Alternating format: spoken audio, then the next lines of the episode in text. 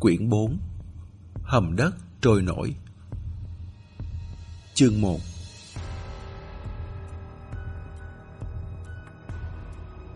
Nói ba tuổi đã hiểu được sự đời, Quả nhiên là có lý.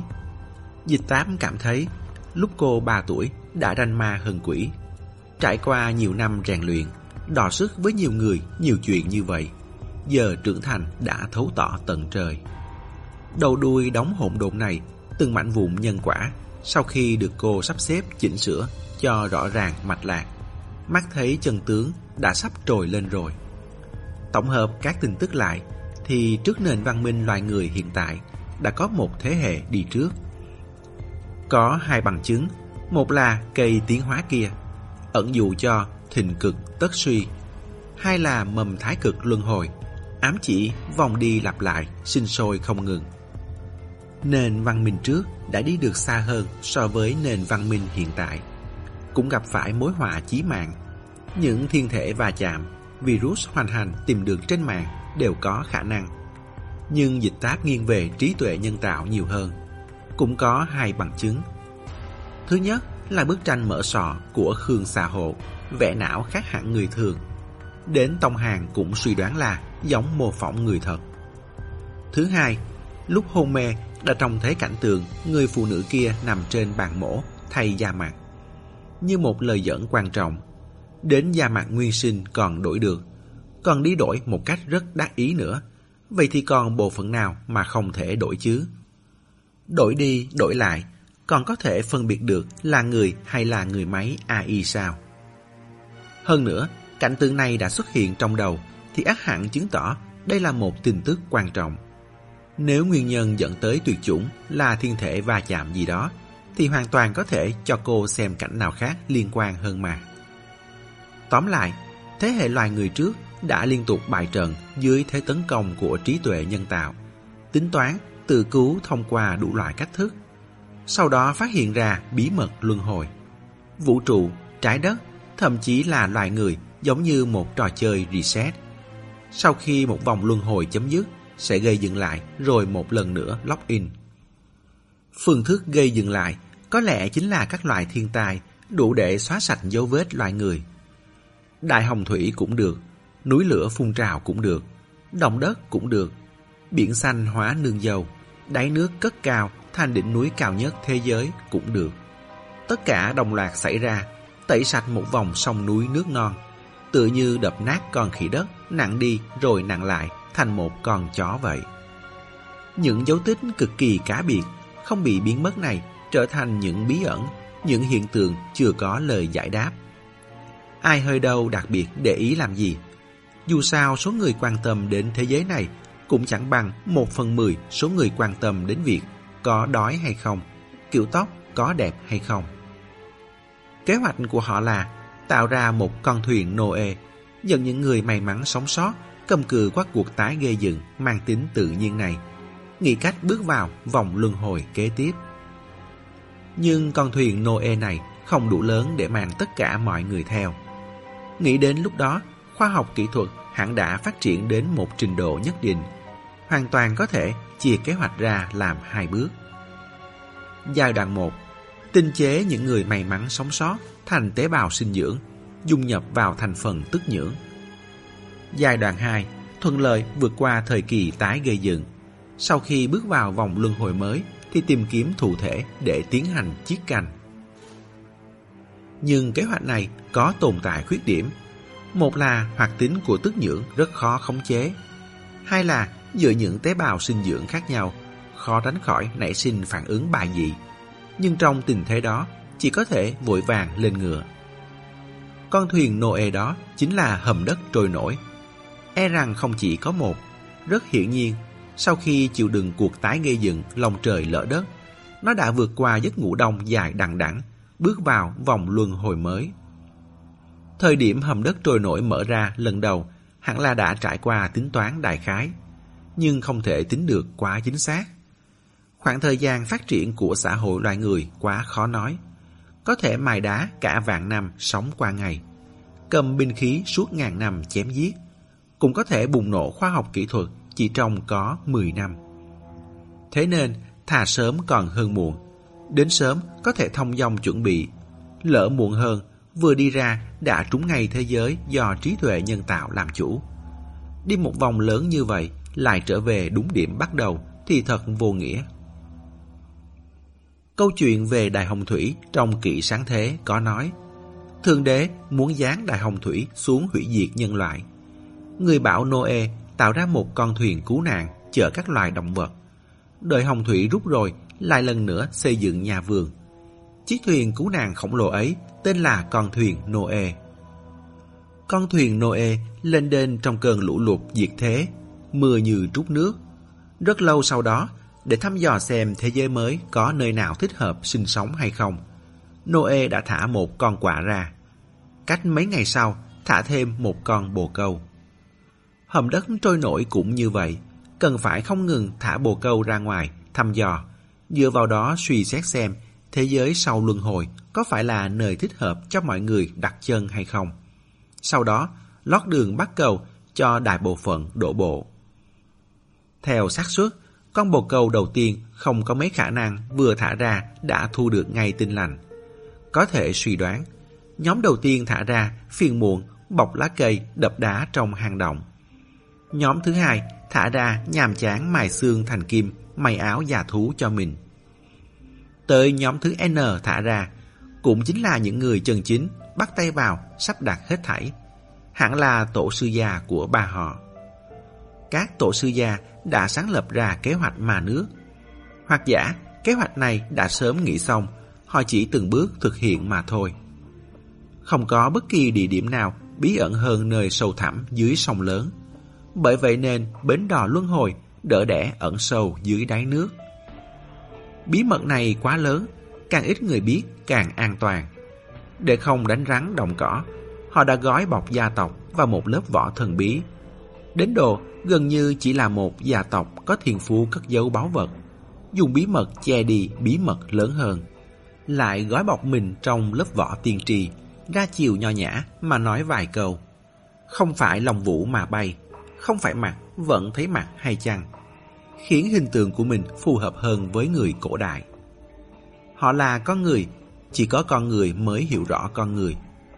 Biết gia tộc vừa lòng thỏa mãn với thiên phú dị bẩm và nguồn lợi tức đi kèm tài phú này. Duy trì khiêm tốn, cũng biết rằng một ngày nào đó, khi nguồn lợi tức này không còn, thiên phú truyền thừa bị gián đoạn, họ chắc chắn sẽ đi tìm hầm đất trôi nổi. Dịch táp ngồi xếp bằng trên giường, mặc chiếc áo t-shirt ngấm bùn đã khô thành màu nước trà. Tóc vẫn còn buộc túm, tinh thần phấn chấn, nói năng rất đỉnh đạt. Tông Hàng là một thính giả tuyệt vời, suốt buổi không ngắt lời cô lần nào. Giữa chừng còn lăng xăng mở nắp chai nước khoáng đưa cho cô. Dịch táp một mực cầm chai nước mà không uống, tránh cho uống vào sẽ làm gián đoạn mạch phỏng đoán đang tuôn ra ào ào không dứt của mình. Kể xong, mới ngửa đầu nóc ừng ực một hớp lớn. Sau đó dùng mu bàn tay lau miệng, hỏi Tông Hàng. Thế nào? Có cảm tưởng gì không? Cảm tưởng? Trong đầu Tông Hàng đã sớm khuấy thành hồ dính rồi. Thoạt đầu nghe cảm thấy rất có lý, tựa hồ dựng lên một cái khung tiền căn hậu quả khổng lồ. Sau đó lại cảm thấy còn rất nhiều chi tiết dường như chưa được logic lắm. Nhưng bảo hắn chỉ rõ ra là chi tiết nào thì hắn lại làm không được. Vốn chuyện đồng não phân tích này cũng chẳng phải sở trường của hắn. Nhìn ra ngoài cửa sổ, có thể trông thấy trên đường có một chiếc xe buýt đang rì rì chạy qua. Một người đàn ông xuống nhầm trạm đang chạy theo xe, nhưng tài xế không mở cửa. Ở nơi xa hơn có một cửa hàng mới khai trương. Trước cửa dăng đầy những băng rôn quảng cáo. Thành công viên mãn, nhiệt liệt chúc mừng. ưu đại lớn giảm giá 20%. Trong khung cảnh yên bình ấy, thế hệ loài người trước nghe cứ như một giấc mơ. Dịch tám thống nhất cách giải quyết với hắn. Không sao, chúng ta cứ nói với Đinh Bằng Lĩnh vậy đi. Những mẫu tin tức đó, cậu cứ nói là cậu trông thấy lúc tinh thần không tỉnh táo khi ở dưới nước. Dù sao, những gì nên làm, chúng ta đều đã làm xong. Những gì cần truyền đạt cũng đã truyền đạt đầy đủ. Kế tiếp, không còn chuyện gì của chúng ta nữa rồi. Tông Hàng ngạc nhiên. Vậy là xong rồi. đúng vậy. Với Đinh Bàn Lĩnh, cô đã coi như biết gì nói đó, còn muốn thế nào nữa. Sau đó thì mặc kệ. Còn quan tâm làm gì nữa, chuyện đã rõ ràng vậy rồi. Chuyện về sau cứ để Đinh Bàn Lĩnh nghĩ cách đi. Mạng lưới nguồn lực, chủ kiến biện pháp của ông ấy khẳng định là nhiều hơn chúng ta. Năng lực cũng giỏi hơn chúng ta. Chúng ta có thể xong việc lui thân rồi. Thực tế thì... Dịch táp như có điều trăn trở. Thực tế thì chuyện lớn như thế hệ loài người trước, trí tuệ nhân tạo này nọ, dẫu là ba họ cũng chẳng giấu giếm được. Không phải sao? Tôi cảm thấy Đinh Bàn Lĩnh cũng đừng nên giấu giếm. Mau chóng tìm một con đường nào đó, báo chuyện này lên cho nhà nước đứng ra giải quyết thì hơn. Nhà nước làm không được thì còn có Liên Hợp Quốc mà. Tông Hàng muốn nói gì đó, ngoài cửa chợt vang lên tiếng gõ. Dịch táp giải xong cầu đố lớn, tâm trạng rất vui vẻ, gần như nhảy bật từ trên giường xuống. Bước chân nhẹ như đạp mây đi ra cửa, xuyên qua mắt mèo nhìn ra ngoài, rồi quay đầu bảo Tông Hàng. Là Đinh Ngọc Điệp. Tông Hàng lập tức nhớ ra chuyện ôm đùi. Không phải là tới tính sổ đấy chứ. Có thể, dịch táp nháy mắt với Tông Hàng, tự giác nhận trách nhiệm về mình, bây giờ phải giải quyết. Chốc nữa để tôi nói, cậu phù họa là được. Nói đoạn, mở cửa phòng ra. Đinh Ngọc Điệp nghiêng người tựa vào khung cửa, hai tay khoanh trước ngực, sắc mặt tuyệt không lấy gì làm hữu hảo. Hơn nữa ban nãy đã ăn no nên rất đủ tinh thần đấu võ mồm. Khởi binh vấn tội, khỏi cần phải lựa lời. Hắn vào thẳng vấn đề. Ban đầu lúc vào nước, hai đứa có ý gì? Dịch tám ngạc nhiên. Có ý gì là có ý gì? Tông Hàng nhìn Đinh Ngọc Điệp với ánh mắt mờ mịt, lại nhìn sang dịch tám Ra chiều, không hiểu đã xảy ra chuyện gì. Còn giả vờ. Đinh Ngọc Điệp nổi giận. Lúc khóa cánh vàng, vừa xuống nước, hai đứa đã ôm lấy chân anh, làm anh suýt lật. Vẻ mặt dịch tám hoang mang. Ôm chân anh? Gươm đã, em không nghe lầm đấy chứ. Bọn em ôm chân anh. Không phải, Đinh Ngọc Điệp, em hỏi anh nhé. Em và Tông Hàng đều có thể ngồi nước. Em là mà nước, công phu dưới nước không thua gì anh. Sao em lại phải ôm chân anh? Đinh Ngọc Điệp nói, đúng thế đấy, thế nên anh mày mới muốn hỏi. Dịch táp ngắt lời hắn, anh trông thấy à? Tận mắt trông thấy. Đinh Ngọc Điệp nhất thời ngẹn lời, dưới nước tối đen như vậy, ai nhìn được gì chứ? Vậy dựa vào đâu mà anh nói là bọn em ôm? Đinh Ngọc Điệp hơi lắp bắp. Đó là bởi vì lúc đó dưới nước, ngoài anh ra thì chỉ có hai đứa. Anh chắc không? Lúc ấy, bài âm ca kia là lời gọi cửa đó. Ai mà biết được mở cửa ra rồi, bên trong cửa sẽ có cái gì hiện ra. Nói không chừng, thứ đó trước giờ vẫn luôn ẩn nấp dưới đáy nước thì sao? Tông Hàng rất phối hợp, đánh một cái rùng mình. Thoạt đầu, Đinh Ngọc Điệp nghe không hiểu. Lát sau tỉnh táo lại, sắc mặt cũng dần biến đổi. Mẹ nó, ý mày là dưới đó có... Sau lưng hắn lạnh toát. Có khi thế thật, ông cụ hát nghe rùng rợn như vậy, không chừng đã gọi lên thứ gì. Chốt lại là mình tự cho mình nghĩ đúng. Đinh Ngọc Điềm cảm thấy hơi sượng mặt. Cũng may còn có đề tài khác. Hắn hắn giọng, chuyện này để anh xác nhận lại. Tạm gác sang một bên trước đã. Thực ra, anh tới chủ yếu là muốn hỏi. Hắn nháy mắt với dịch táp, ý bảo cô lại gần một chút, sau đó hạ giọng. Anh hỏi mày, lúc ở dưới hang canh vàng, có phát hiện được gì không? Dịch táp giả ngu. Sau khi xuống nước không lâu, đầu em cứ như bị sét đánh ấy. Rất nhanh đã mất hết tri giác. Lúc mở mắt ra lần nữa thì đã ở trong phòng này rồi. Có thể phát hiện ra cái gì chứ? Đinh Ngọc Điệp cười khẩy. Không sai, những người từng trải qua trước đây cũng không khác mấy. Nhưng muốn làm người tiên phong thì phải thiện phát hiện. Mày hiểu không, rất nhiều chuyện đều lưu lại dấu vết. Mày phải giỏi quan sát thì sau đó mới phát hiện ra. Chuyện không hề đơn giản chút nào. Trong lòng dịch táp, đánh thịt một tiếng. Anh phát hiện ra cái gì? Đinh Ngọc Điệp vên mặt. Nhiều lắm. Đầu tiên, sau khi tỉnh lại, anh phát hiện ra yết hầu của anh đỏ rực. Hắn ngửa cổ lên cho dịch táp xem. Còn nữa, Cái t-shirt đó của anh là hàng hiệu, chưa bị nhão, không được giặt máy, nhưng cổ áo lại rộng ra. Hơn nữa, sau cổ áo còn có một vài chỗ vải bị nhăn biến dạng. Điều này chứng tỏ cái gì? Mẹ ơi, cứu! Tông hàng suýt phì cười, vội cúi đầu hắn giọng che giấu. Dịch táp một tay bấm nghiến sau mặt cửa, cố tỏ vẻ sợ hãi. Tức là làm sao? Trong hang canh vàng, chắc chắn có thứ gì đó đã kéo cổ áo anh. Một loài sinh vật không xác định. Hắn hạ giọng, nó không chừng là xác chết sống lại đó.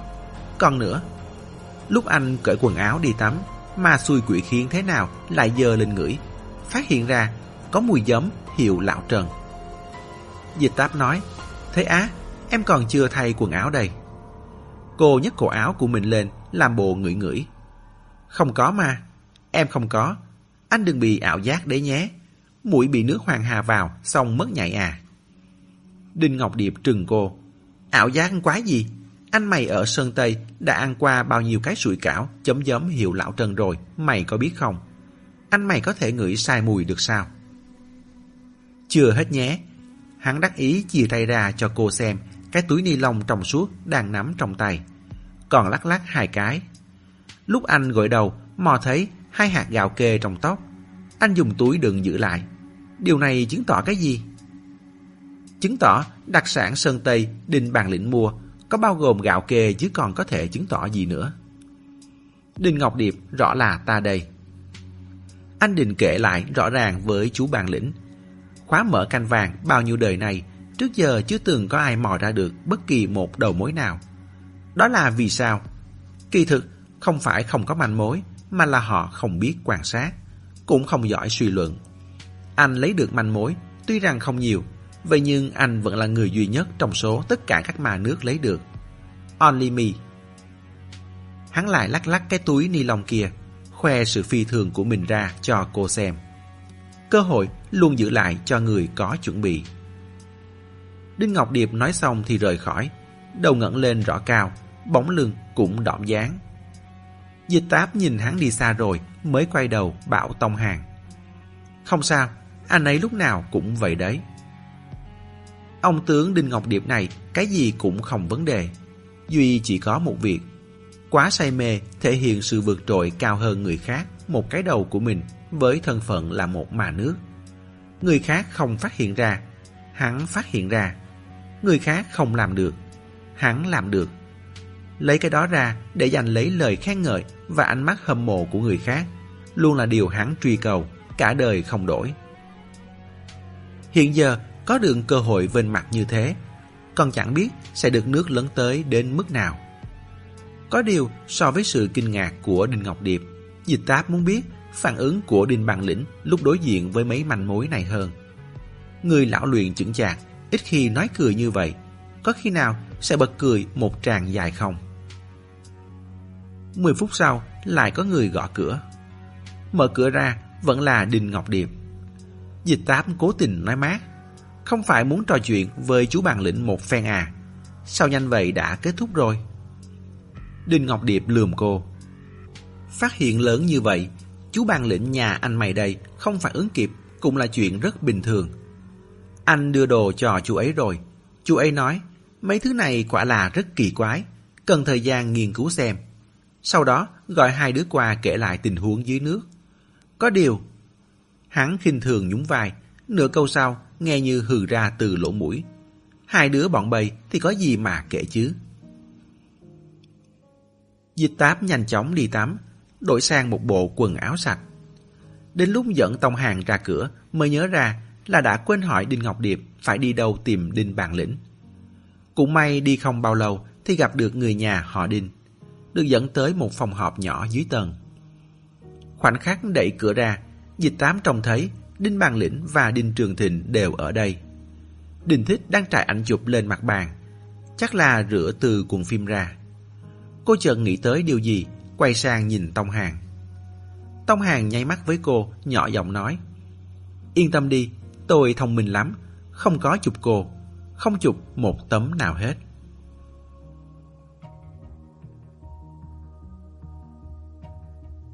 Chương 2 Trước mặt Đinh Bàn Lĩnh tất nhiên là tông hàng kể chính. Dù sao, cũng vừa nghe dịch táp nói, nóng hổi sốt dẻo vẫn còn. Xem mèo vẽ hổ cũng không kém bao nhiêu. Huống chi còn có cô ngồi bên cạnh, thỉnh thoảng bổ sung thêm. Khương Thái Nguyệt cũng gọi điện thoại tới, nhưng nghe được một nửa, bà lại thôi. Thật sự là nghe không hiểu. Bà đã 76 tuổi rồi, đến điện thoại thông minh còn không biết dùng. Sao có thể nghe hiểu thế hệ loài người trước rồi trí tuệ nhân tạo này nọ chứ? Nếu thật là quỷ thần quấy nhiễu thì may ra bà còn có chút hứng thú. Dù sao cũng đã có tuổi, rất tin mấy cái này. Cơ mà lại không phải. Bèn trao toàn quyền lại cho Đinh Bàn Lĩnh. Anh tự làm rõ đi rồi báo lại cho tôi. Xong đám Đinh Bàn Lĩnh nghe mà nhíu chặt lông mày. Nghe hết, chỉ cảm thấy trước mắt như ầm ầm trồi lên một tòa nhà. Có cạnh, có góc, to lớn sừng sững. Vậy nhưng lại dường như rút bất kỳ viên gạch nào ra cũng có thể sụp xuống. Tuy nhiên, rút từ đâu thì nhất thời lại không biết phải xuống tay thế nào. Một hồi lâu sau, Đinh Ban Lĩnh mới mở miệng. Vậy những người này sau khi sống lại thì muốn làm gì? Dịch táp nói, chắc là muốn sống tiếp thôi. Người có ai lại muốn chết bao giờ? Có vẻ có lý, song Đinh Ban Lĩnh lại vẫn cảm thấy khiên cưỡng. Nhiều năm như vậy, có bao nhiêu thời cơ để sống lại? Vì sao lại cứ nhất định phải chọn vào thời điểm này? Dịch táp nghĩ ngợi rồi nói, trình độ khoa học kỹ thuật ban đầu của họ cao như vậy. Có sống lại cũng không muốn sống vào thời cổ đại. Đương nhiên vẫn muốn sống ở thời hiện đại rồi. Trí tuệ nhân tạo lúc này còn chưa phát triển. Biết đâu vẫn còn biện pháp có thể bóp chết trí tuệ nhân tạo ngay từ giai đoạn manh nha. Chuyện này đối với chúng ta không phải là chuyện tốt sao? Thật đúng là miệng người hai cánh môi, lời nói chia hai ngã. Việc này còn có thể đánh giá là chuyện tốt sao? Đinh Trường Thịnh cau mày. Họ giết nhiều người như vậy. Dịch táp sửa lại. Đâu có, những người trong tổ tức nhượng đó, nói cho đúng, cũng không phải do họ giết. Họ chỉ bảo tồn, dự trữ thi thể, chuẩn bị sử dụng lại mà thôi. Đinh Trường Thịnh đổi lời. Người của chúng ta chết vì hầm đất trôi nổi năm 96 thì sao? Vậy cũng không gọi là giết được, gọi là chiết cành thất bại. Bản thân họ cũng nói là xác suất thành công không cao lắm mà. Đinh Trường Thịnh cảm thấy đầu óc mình đặt quánh lại. Vậy tổ sư gia ba họ chúng ta thì sao? Cũng là chiếc canh. Dịch táp càng giải thích, đầu lưỡi càng xoắn lại. Sau cùng cào nhau. Đừng hỏi cháu, cháu có phải người sắp đặt tất cả đâu. Chú bàn lĩnh, cháu và Tống Hàng chỉ căn cứ theo những gì nghe được, thấy được cùng những tin tức vùng vặt trong đầu mà phỏng đoán ra nguyên do như thế. Là phỏng đoán thôi, có được không? Tặng các chú tham khảo không lấy tiền. Cháu cũng không phải nhà khoa học, làm sao giải thích hết được. Đinh bàn lĩnh bật cười, thoáng dừng lại rồi nhìn Đinh Thích. Cậu nghĩ thế nào? Trong số những người đang ngồi, cũng chỉ có hắn là chưa lên tiếng lần nào. Đinh Thích mỉm cười, không nghĩ gì cả. Cháu cũng chưa từng tìm hiểu về mấy cái này. Chú Lĩnh, chú có thể tìm chuyên gia hỏi xem. Trong ba họ, nhất định phải có chuyên gia về máy tính, vật lý hay sinh học gì đó chứ. Dù sao đối với cháu cũng là quá cao thâm rồi. Cháu không hiểu nổi. Nhất thời tẻ ngắt. Đinh bàn lĩnh cầm một bức ảnh trên bàn lên xem. Đại khái là vì ánh sáng trong hang canh vàng không đủ, nên các hình chụp đều hơi tối. Nhưng hình ảnh chụp được đã đủ khiến người ta phải liếu lưỡi rồi. Thì ra, bên dưới hồ khẩu lại thật sự cất giấu huyền cơ như thế. Dịch tám cân nhắc sắc mặt Đinh Bàn Lĩnh, cẩn thận thăm dò. Chú Bàn Lĩnh, những gì chúng cháu biết thực sự không có gì chắc chắn. Dù sao, cũng giao lại cho các chú cả rồi. Kế tiếp, không còn chuyện gì của chúng cháu nữa phải không? Vốn chúng cháu chính vì cảm thấy chuyện quá lớn nên mới muốn báo tin cho các chú.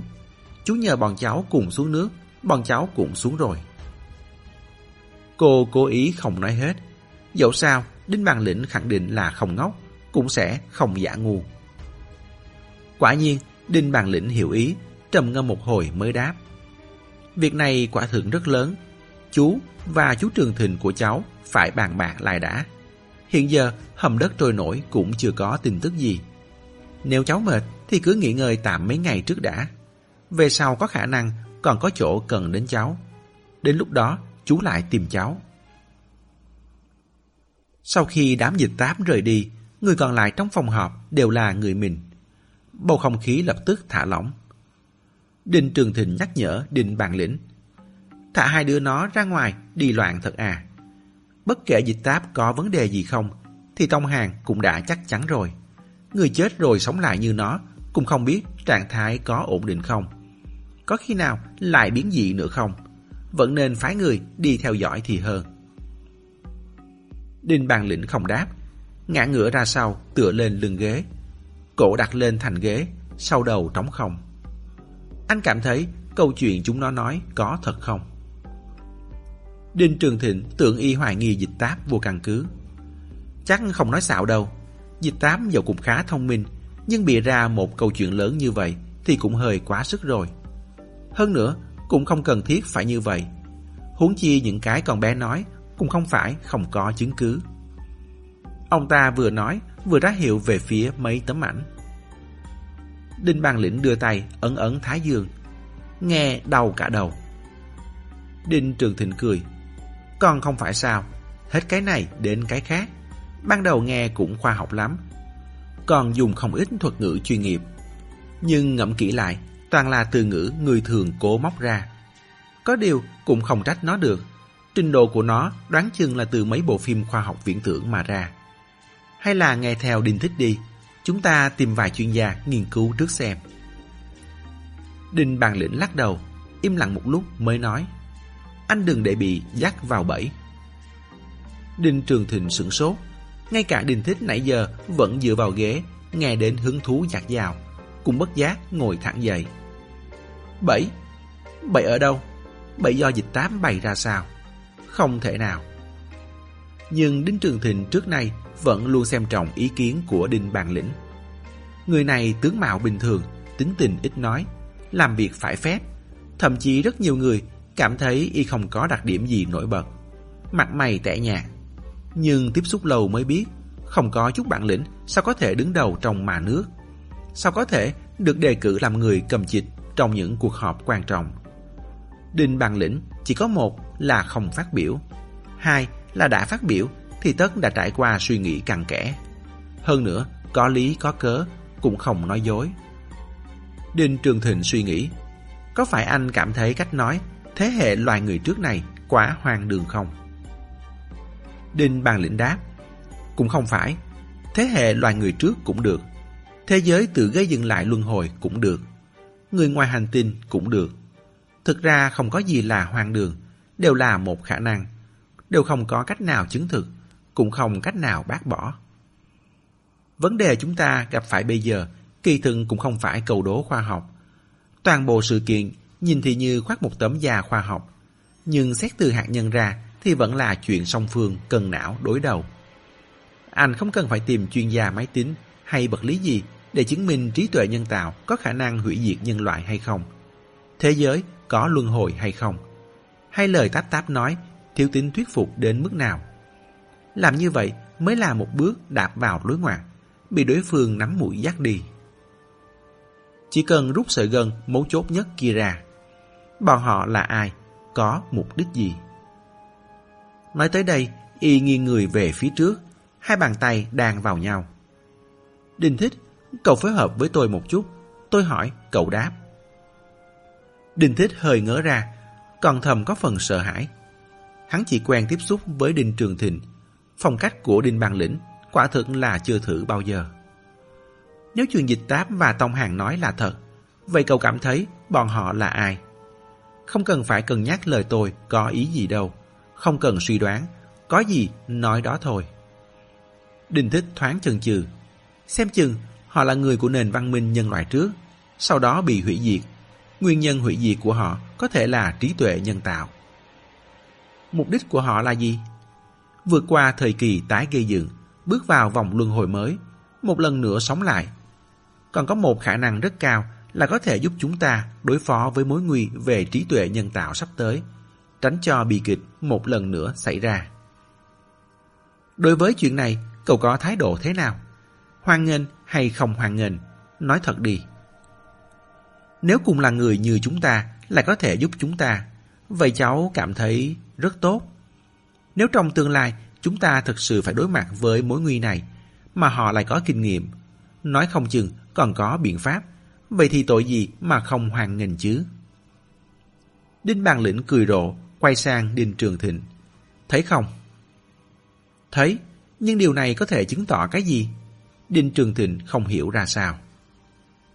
Đinh Bàn Lĩnh nói, con người có một đặc điểm là cái có được một cách dễ dàng thì sẽ không coi trọng. Cái vất vả mãi mới lấy được thì dù có là rơm rạ cũng coi là trần bảo. Giả dụ anh là cảnh sát, bắt được một tội phạm. Anh chưa cần phải sử dụng thủ đoạn gì, hắn đã thống khoái ngã hết bài ra. Anh chắc chắn sẽ nghi ngờ hắn đã chuẩn bị khẩu cung giả từ trước. Ngược lại, nếu thái độ hắn không tốt, sống chết không chịu nói, sau nhiều lần thẩm vấn đụng độ, anh lấy được vài tin tức từ miệng hắn, lại cộng thêm một vài dấu vết và vật chứng ở hiện trường. Anh sẽ vắt hết óc ra, suy đoán, tái dừng lại quá trình gây án chính xác. 80% anh sẽ vì ấn tượng ban đầu mà cảm thấy suy đoán này chính là chân tướng. Đinh Trường Thịnh hơi há hốc, tự hồ đã vỡ lẽ ra được chút ít. Đinh Bàn Lĩnh nói tiếp, Táp Táp không nói dối. Ngược lại, anh có để ý không? Con bé còn rất đắc ý. Dẫu sao, có thể từ chút ít manh mối và tin tức vùng vặt mà tái dựng lại được một câu chuyện hợp lý. Kết cấu phức tạp như thế, đúng là rất có bản lĩnh. Quá trình cũng rất gian khổ. Xuống nước còn phải vượt qua hiểm nguy. Con bé hơi lần lần. Sự đắc ý này đã khiến nó bỏ quên một điểm đáng ngờ. Hình vẽ trong lối đi, cảnh tượng bên trong tổ tức nhưỡng. Thậm chí cả những hoạt cảnh hiện lên trong đầu tông hàng đều là do đối phương cung cấp cho chúng nó. Nói cách khác là lời nói của một bên. Trong cuộc sống, nếu giữa hai người nổi lên tranh chấp, bên nào cũng cho là mình đúng, vậy chúng ta nhất định sẽ phải tìm chứng cứ hoặc là tìm được nhân chứng, tái dựng lại tình huống thật. Nhưng trong chuyện này, nếu tất cả tin tức đều là của đối phương đưa ra, táp táp đơn phương tiếp thu, không có bất kỳ bằng chứng gì là bởi căn bản không tìm được người thứ ba làm nhân chứng. Vậy là vấn đề xuất hiện.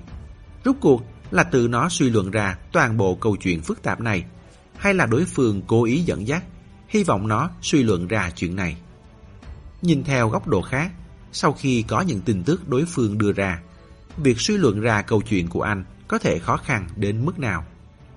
Còn nữa, sau khi chuyện này thành hình, ai sẽ là người được lợi nhiều nhất? Đinh Trường Thịnh nuốt nước bọt, bừng chung trà lên, lại đặt xuống. Đúng vậy. Cẩn thận nghĩ lại, những manh mối dấu vết và tin tức vùng này kỳ thực là từng vòng từng vòng nối tiếp với nhau. Bất kể là ai, khi trông thấy nhàm họa về máy tính xuất hiện trong lối đi do người xưa xây nên, đều sẽ phỏng đoán theo vài hướng. Xuyên không, người ngoài hành tinh, thế hệ vàng mình trước. Trong những cảnh tượng hiện lên trong đầu, có người nhấn mạnh về cây tiến hóa, đề cập theo phương thức nửa dẫn dắt. Phần cuối của quá trình tiến hóa là tiêu vong, là thoái hóa, là bắt đầu lại. Đương nhiên sẽ khiến người ta nghĩ đến mâm luân hồi đã xuất hiện năm lần bảy lượt kia. Trong tầng hầm ngầm mờ tối, có người đang họp bàn bạc về tìm đường sống, về phản công, thành công tôi vẽ nên bầu không khí đi đến đường cùng, lại tích cực tự cứu. Đinh Bằng Lĩnh nhìn về phía Đinh Thích. Trước đó, tôi bảo cầu trả lời câu hỏi là xây dựng trên nền tảng. Nếu như câu chuyện này là thật, bây giờ chúng ta vứt cái nền tảng này đi. Nếu câu chuyện này không phải là thật, mà táp táp lại không hề bị đặt hư cấu thì sao? Tim Đình Thính đập mạnh. Nếu câu chuyện này không phải là thật, và dịch táp cũng không bị đặt. Vậy chứng tỏ đối phương đã tung ra tin tức giả làm bom khói. Muốn anh cảm thấy câu chuyện này là thật. Muốn anh nhận định họ chính là những người chạy nạn của thế hệ trước. Như vậy vừa khớp có nghĩa là họ không phải. Đinh Bàn Lĩnh thầm thúy nói Có lẽ thế hệ loài người trước quả thực đã từng đối mặt với tai họa do trí tuệ nhân tạo đem lại. Nhưng rốt cuộc là ai thua, là ai muốn chạy nạn, không ai có thể biết được. Còn nữa, ánh mắt y lướt qua mấy tấm hình chụp trên bàn. Cũng không cần phải hoài nghi táp táp, rút cuộc có phải người sống lại hay không. Khẳng định là có. Hai nguyên nhân. Thứ nhất, tính tình táp táp trước nay vẫn luôn rất quái gở. Nhiều năm như vậy, anh đã nhìn thấy con bé đặc biệt thân thiết với ai bao giờ chưa? Đinh Ngọc Điệp là ngoài ý muốn, bởi hai đứa cùng thăng cấp ma nước với nhau nên có rất nhiều đặc điểm chung. Tông Hàng có thể khăng khích với nó như vậy, có lẽ đúng là do tình cảm nam nữ. Nhưng trước khi hai đứa nó nảy sinh tình cảm, thì cần phải có một nhân tố ban đầu để có thể tiếp cận lẫn nhau. Để Táp Táp có thể cho phép Tông Hàng tiếp cận nó. Hai đứa nó là đồng loại. Thứ hai, hình Tông Hàng chụp không có một bức nào là chụp con bé.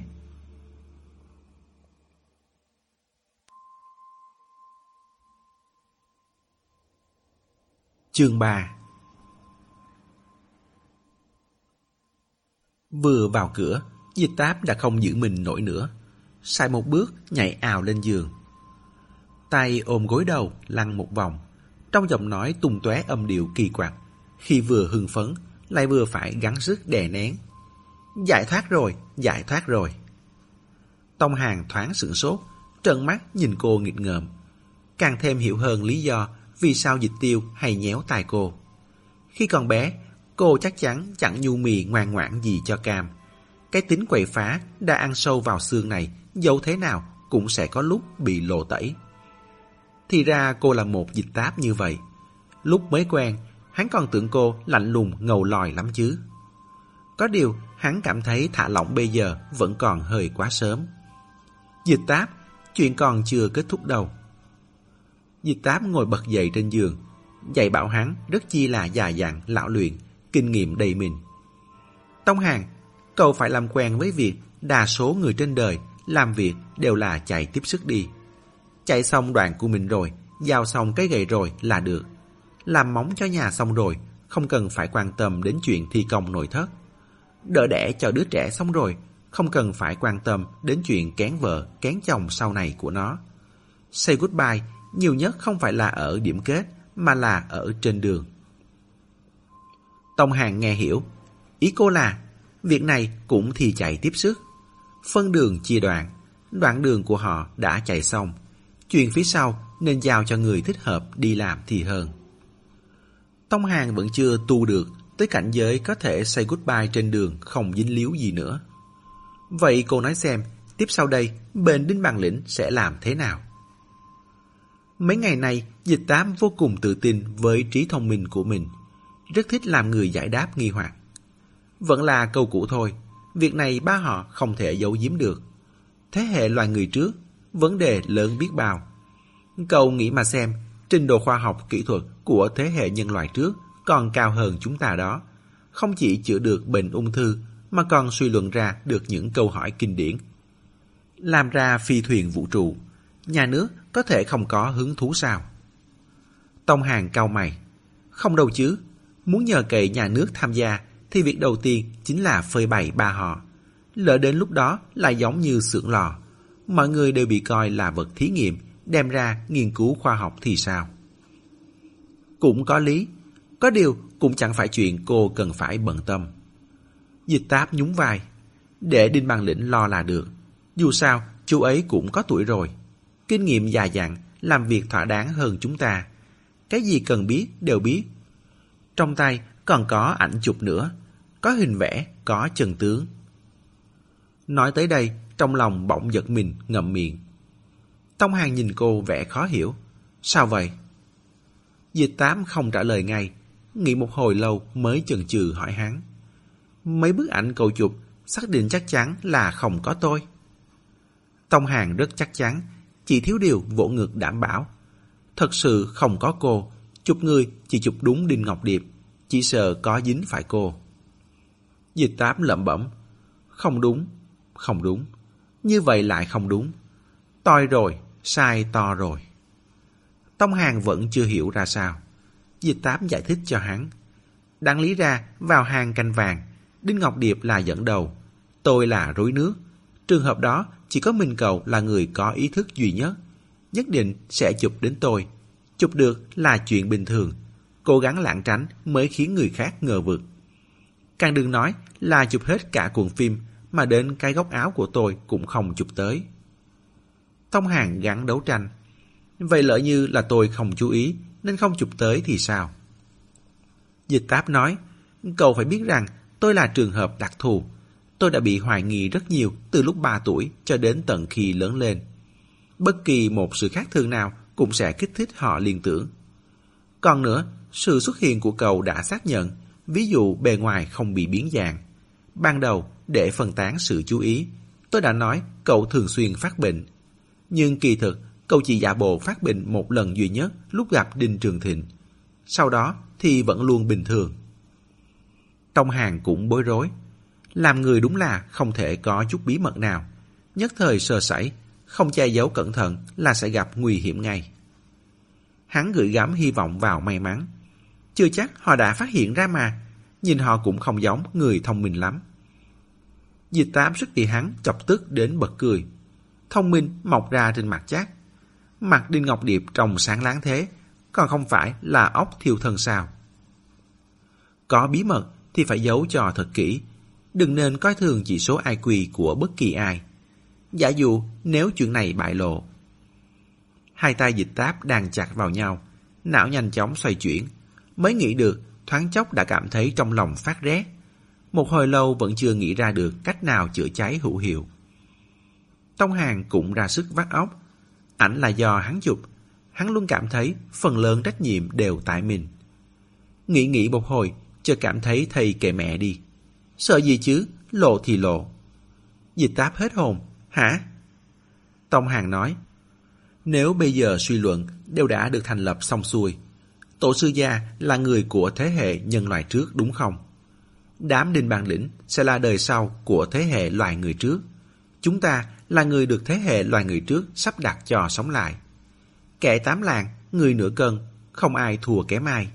Như vậy thì, dịch táp, nếu đám đinh bàn lĩnh muốn động vào cô, cô chỉ cần nói cô đã bố trí người ở ngoài. Nếu cô xảy ra chuyện, người đó sẽ tung bí mật của ba họ ra. Vinh cùng Vinh, hại cùng hại. Muốn chết thì cùng chết. Ai mà chẳng nắm được nhược điểm trong tay, ai sợ ai chứ? Dịch tám kinh ngạc nhìn Tông Hàng. Cậu chàng này mặt mũi trông trắng trẻo hiền lành là vậy, mà khí chất lại lấp ló vài phần nghe mới lưu manh làm sao. Tông Hàng bị dịch táp nhìn mà chột dạ. Tức khắc rụt cổ. Tôi, tôi học trên tivi thôi. Có phải là không, không khả thi không? Dịch tám bật cười phục một tiếng. Có điều phải công nhận rằng đường chui cũng là đường, cũng đáng đi lắm đấy.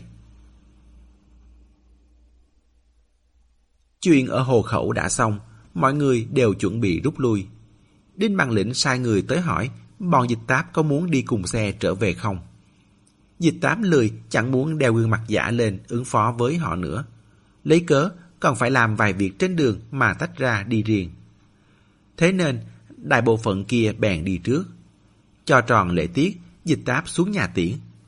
Nhưng lúc cả đám đang hò hét ầm ĩ xếp hành lý lên xe mà tìm đến Đinh Trường Thịnh cũng không nói gì cả, chỉ cười tươi rồi chào.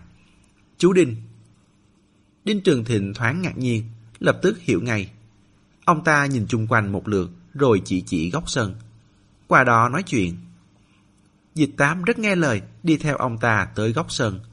Cũng không mở lời, mặt tỏ vẻ. Chú nói thế nào thì chính là thế ấy. Đinh Trường Thịnh vòng vo. Táp táp, cháu đúng thật là không đạt được mục đích thì thề không bỏ qua đấy nhỉ. Dịch táp nhớ Đinh Trường Thịnh có câu cửa miệng rằng người thông minh thì phải biết điểm dừng, kẻ ngu xuẩn mới thề không bỏ qua. Thế nên, cụm từ thề không bỏ qua này khẳng định không phải là đang khen cô. Dịch táp cười, chú Đinh, một cái mạng đấy, cũng không thể cứ thế quên đi được. Đinh Trường Thịnh cũng cười, không quên, chú nhớ lắm chứ, chỉ là mấy ngày nay bận biểu chưa kịp nói với cháu. Ông ta hắn giọng, là thế này, táp táp, chú bảo người đi điều tra về Trần Hoa Kỷ kia. Thực ra, hắn ta cũng chẳng phải người tốt lành gì. Cháu có biết vì sao hắn ta trốn sang Campuchia không dám trở về không? Hắn... Dịch táp lập tức ngắt lời ông ta. Chú Đinh, người chết là lớn nhất. Người đã chết rồi thì đừng nói người ta chết dài hay chết ngắn. Trần Hoa Kỷ chắc chắn từng phạm tội. Chuyện này cháu biết. Nhưng chuyện này và chuyện Đinh Thích giết anh ấy là hai chuyện khác nhau. Cháu vừa xin chú một câu trả lời thỏa đáng. Chú đã tìm chứng cứ chứng minh Trần Hoa Kỷ không phải người tốt. Chú Đinh, chuyện đâu phải giải quyết như thế. Mồm mép lanh lời ghê thật, đúng là không dễ gạt. Đinh Trường Thịnh lấy lùi làm tiếng. Vậy cháu muốn thế nào? Chú giao Đinh Thích cho cháu, cháu thọc nó một dao nhé. Dịch tám định nói gì đó, Đinh Trường Thịnh không cho cô cơ hội chen lời. Đương nhiên là không thể rồi, cháu không làm được việc đó. Hay là bắt nó đi đầu thú, đi Campuchia đầu thú. Nhưng ở đó, Trần Hoa Kỷ chỉ là một tên tị nạn vượt biên trái phép, đến một thân phận được công nhận cũng không. Không phải sao? Hơn nữa, theo chú được biết, pháp luật Campuchia chấp hành cũng không nghiêm cho lắm. Dùng tiền là có thể sang bằng không ít chuyện. Dịch tám chửi thầm trong bụng. Ngoài mặt vẫn phải giữ khách khí. Vậy ý ngài là bỏ đi. Đã dùng tới chữ ngài, xem ra là muốn nói theo chiều mềm mỏng rồi. Đinh Trường Thịnh cười ha hả. Đương nhiên là không phải rồi. Táp táp, thực ra là cháu dở thủ đoạn. Chính cháu cũng không biết phải giải quyết thế nào. Một mạng đền một mạng. Cháu không muốn bận tay, đầu thú thì lại không khả thi. Nhưng Trần Hòa Kỷ là bạn cháu, cứ bỏ qua như vậy, lương tâm cháu lại cảm thấy có lỗi. Thế nên vứt sang cho chú, để chú đưa ra phương án, đúng không? Dịch táp nhất thời ngẹn lời. Đinh Trường Thịnh thở dài. Thế nên cháu khó xử, chú cũng khó xử. Nhất là khi Đinh Thích còn là con nuôi của chú. Nó đã làm rất nhiều chuyện cho ba họ. Bằng không, nó không thù không oán gì với Trần Hoa Kỷ. Việc gì phải giết hắn ta? Táp táp, tòa án thẩm tra tuyên án còn phải mất một hai năm kia mà. Cháu cho chú Đinh thêm chút thời gian để chú suy nghĩ kỹ cái đã. Hơn nữa, hiện giờ còn phải giải quyết chuyện tổ tức nhưỡng, rồi thì sống lại. Đang là lúc cần người. Tạm thời cứ giữ đình Thích lại làm chân chạy việc cũng được mà. Không chừng ngày nào đó có thể phát huy tác dụng lớn thì sao? Đang nói, phía cổng nhà khách vang lên tiếng còi xe. Người trên xe đã không chờ nổi nữa rồi. Vẻ mặt Đinh Trường Thịnh ôn hòa. Cứ tạm thế đã, được không? Cháu đừng không vui. Chú Đinh của cháu còn có thể chạy mất sao? Sớm muộn gì cũng phải giải quyết chuyện này cho cháu. Được rồi, chú đi trước đây, chúng ta tối nay gặp lại. Dịch tám trơ mắt, nhìn ông ta đi xa. Lúc này mới ý thức được mình đã bị người ta bịp một cú siêu cao mình. Giống như nhờ người khác việc gì. Chạy một chuyến gãy chân, người ta trình trọng nói nhất định sẽ giải quyết, sau đó còn khuya mới làm. Đây là lần đầu tiên kể từ khi cha sinh mẹ đẻ đến giờ, dịch táp phát hiện ra mình vẫn còn non và xanh lắm. Đinh Trường Thịnh ngồi vào hàng sau, vùi mình vào ghế da, thở dài một hơi não nề. Lại đưa tay nắng nắng ấn đường. Đinh Thích chậm rãi cho xe lăn bánh. Lúc chuyển hướng, không nhìn được quay đầu liếc qua dịch táp vẫn đang đứng tại chỗ. Hắn cứ cảm thấy hai người này trò chuyện lâu như vậy, chắc chắn không phải là bàn về chuyện nền văn minh trước. Nếu dịch táp muốn bàn cái này thì nên đi tìm đinh bàn lĩnh mới phải. Ra khỏi cổng nhà khách, hắn đánh mắt nhìn Đinh Trường Thịnh qua gương chiếu hậu, dè dặt hỏi. Cha nuôi, mới nãy nói chuyện gì với dịch táp thế? Đinh Thích nói, không có gì. Đinh Thích không hỏi tiếp nữa. Nhiều năm như vậy, hắn đã quen với tính tình của Đinh Trường Thịnh. Lúc ông ta không nói gì, thường là biểu hiện của việc có vấn đề gì đó. Mà có một số chuyện, ông ta cũng sẽ không dứt khoát nói thẳng ra với anh, mà luôn tỏ ra lờ đảng, lẩm bẩm một mình để anh nghe tiếng mà biết ý. Nói dễ nghe thì gọi là nghệ thuật nói chuyện. Còn nói khó nghe thì chính là đã làm kỹ nữ, còn đòi lập đền thờ. Quả nhiên, lát sau Đinh Trường Thịnh lại thở dài. Trần Hòa Kỷ đúng là kết được một người bạn tốt. Đình Thích cười cười. Cha nói dịch táp à? Chính nó đấy. Dạo này ít ai có thể vì bạn bè mà tận tâm tận lực thế lắm. Thực sự là buộc cha anh đây phải cho một câu trả lời. Người trẻ dễ cáu kỉnh. Cha anh đã vác cái mặt mò này ra hạ mình, nói bao lời khung núm vậy rồi, mà vẫn vô dụng. Mệt thật. Ông lại đưa tay xòa xòa ấn đường. Tốt xấu gì, cũng kéo dài thêm được vài ngày nữa. Lần sau còn chưa biết phải đối phó thế nào đây. Con bé táp táp này hiếu thắng quá. Đầu đường bật sáng đèn đỏ. Đinh thích dậm phanh, nhìn người đến người đi trên vỉa hè. Lát sau, nhẹ giọng nói. Con biết rồi.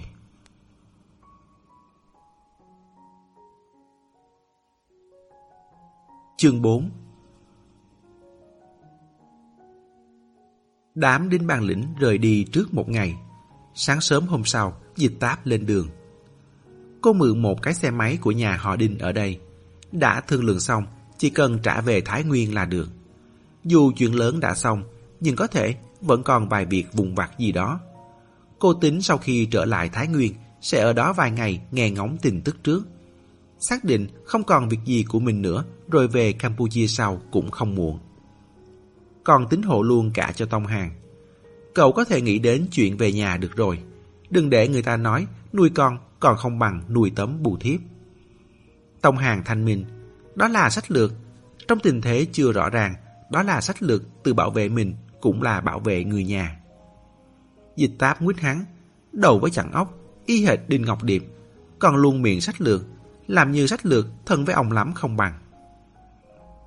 Dù sao cũng không có áp lực gì, thời gian còn rất nhiều, thế nên quãng đường đi về phần lớn giao cho Tông Hàng lái.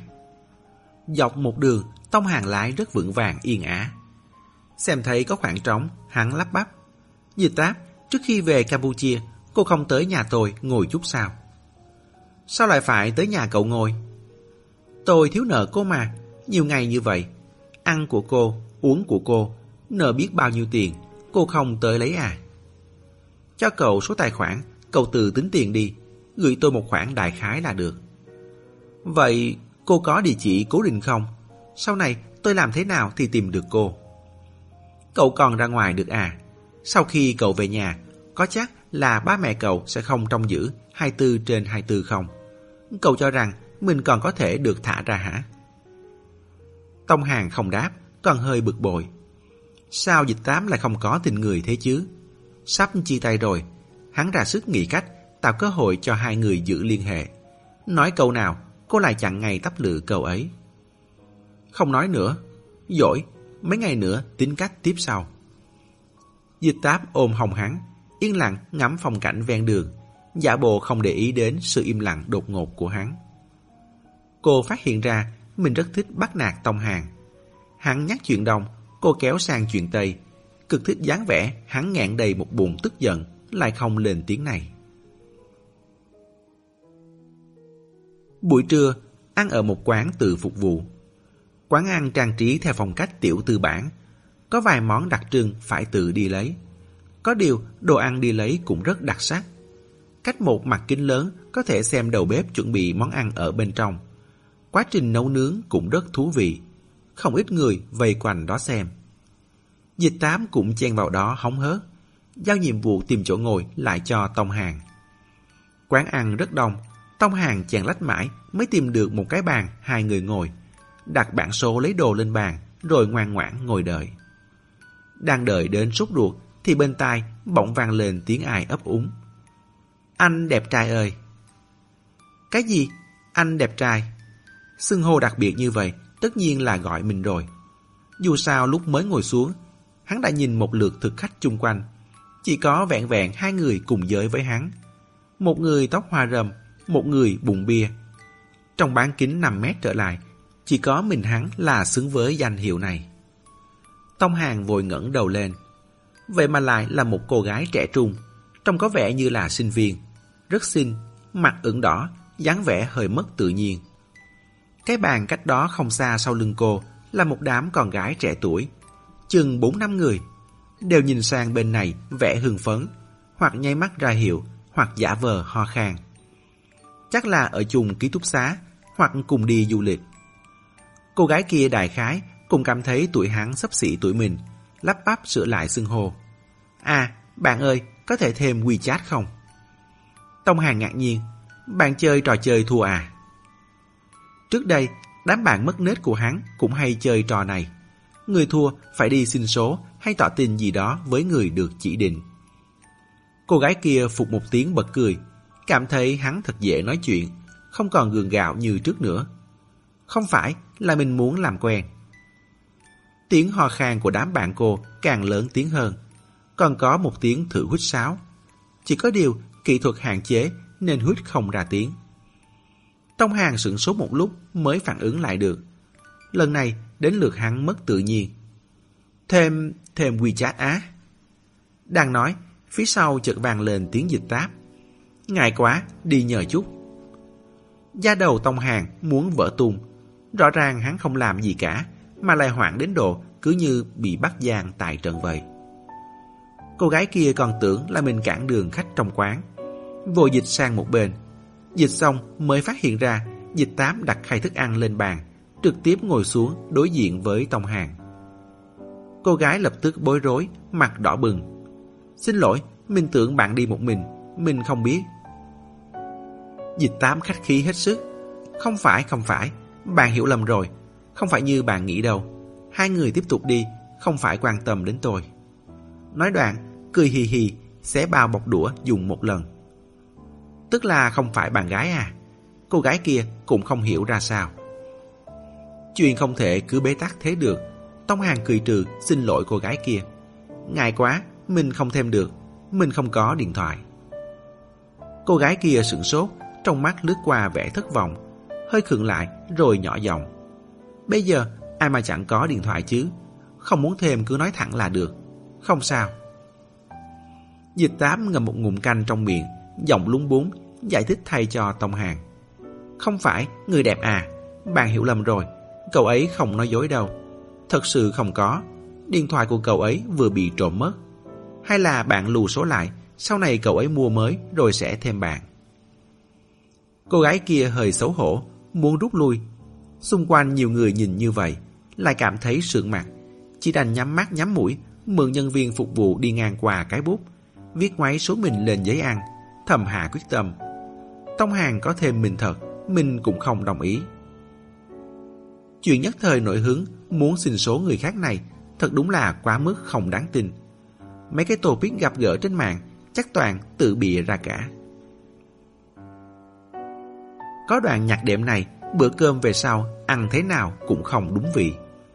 Tông Hàng cảm thấy trên ghế như mọc gai, ngồi rất không thoải mái. Dịch tám vẫn ăn rất ung dung. Lúc ăn xong, lấy giấy ăn lau miệng, nói Thật không nhìn ra cậu được hoan nghênh ghê nhỉ. Tông Hàng lẩm bẩm có phải tôi bảo bạn ấy tới đâu? Dịch táp hư một tiếng qua lỗ mũi.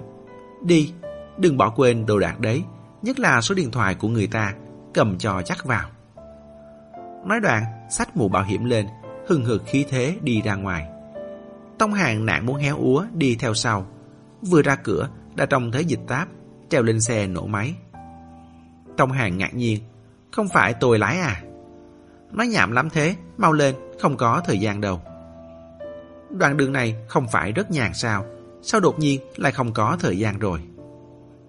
Tông hàng không thể làm gì khác ngoài trèo lên phía sau. Mông vừa đặt xuống, xe đã phi ra ngoài, phải gọi là nhanh như một tia chớp. Quay đầu rẽ ngoặt gì cũng không hạ tốc độ giảm sóc. Người ngồi trên xe khỏi nói cũng biết xây sẩm đến mức nào. Vất vả mãi mới êm được đôi chút.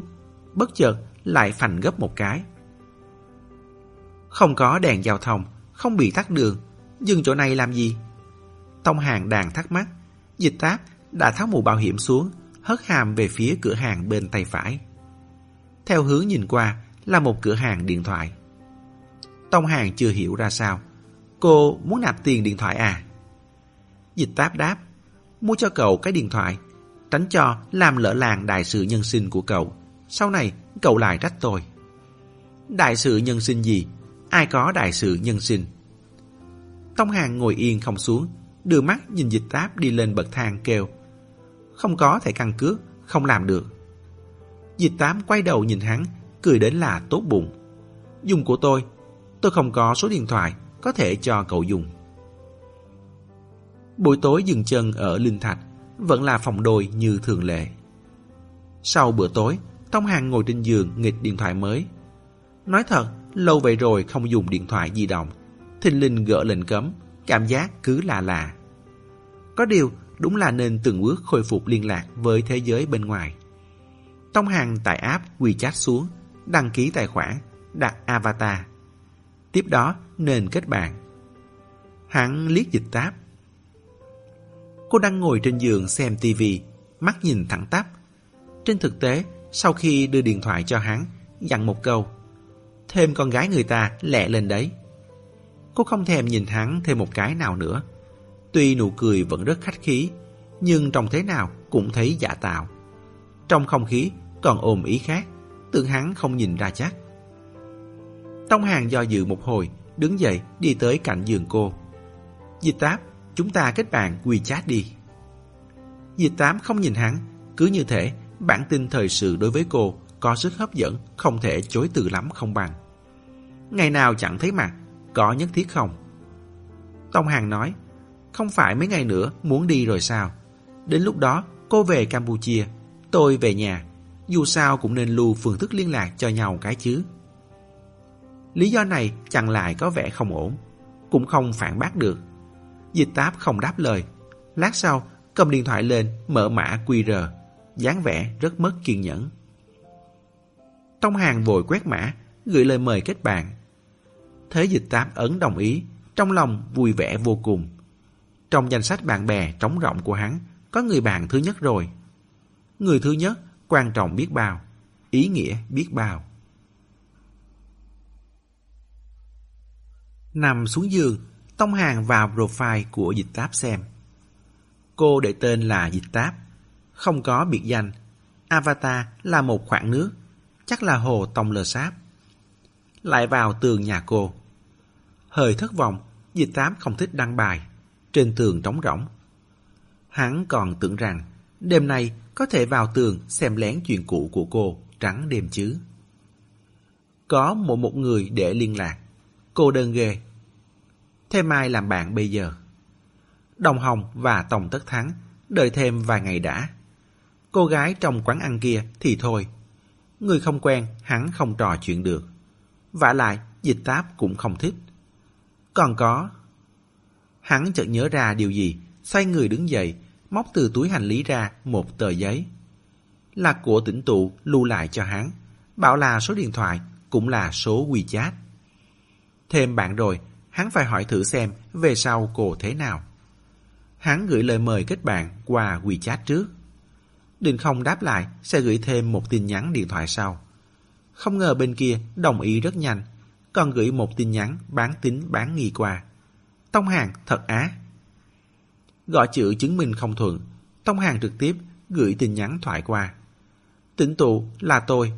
Cô bây giờ thế nào rồi? Có khỏe không? Thực ra, hắn muốn hỏi cô đã kết thúc với đình thích chưa? Dịch tám cũng nghe thấy, thuận tay tắt tiếng tivi đi. Lát sau, tỉnh tụ nhắn lại. Nghe nói hai người sắp trở về rồi. Đến lúc đó, qua chỗ tôi chờ nhé, gặp mặt rồi trò chuyện tiếp. Kế đó, gửi một địa chỉ. Tông Hàng đọc tin nhắn cho dịch táp nghe. Cô cảm thấy cô ấy có ý gì? Dịch tám cười khẩy. Nghe nói, nghe ai nói. Còn không phải là nghe Đình Thích nói sao. Vậy chứng tỏ cô ấy vẫn còn theo hắn ta. Địa chỉ cũng gửi rồi, là muốn hẹn ngày gặp mặt thôi. Tông Hàng nói, cái này tôi biết, quan trọng là hình như tôi với tịnh tụ cũng không có việc lớn gì cần gặp mặt nói chuyện hết. Dịch táp lòng sáng như gương, thì là Đình Thích hẹn chứ sao.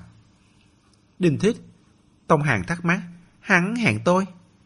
Dịch táp đáp, hẹn tôi. Tông Hàng ngẩn ra.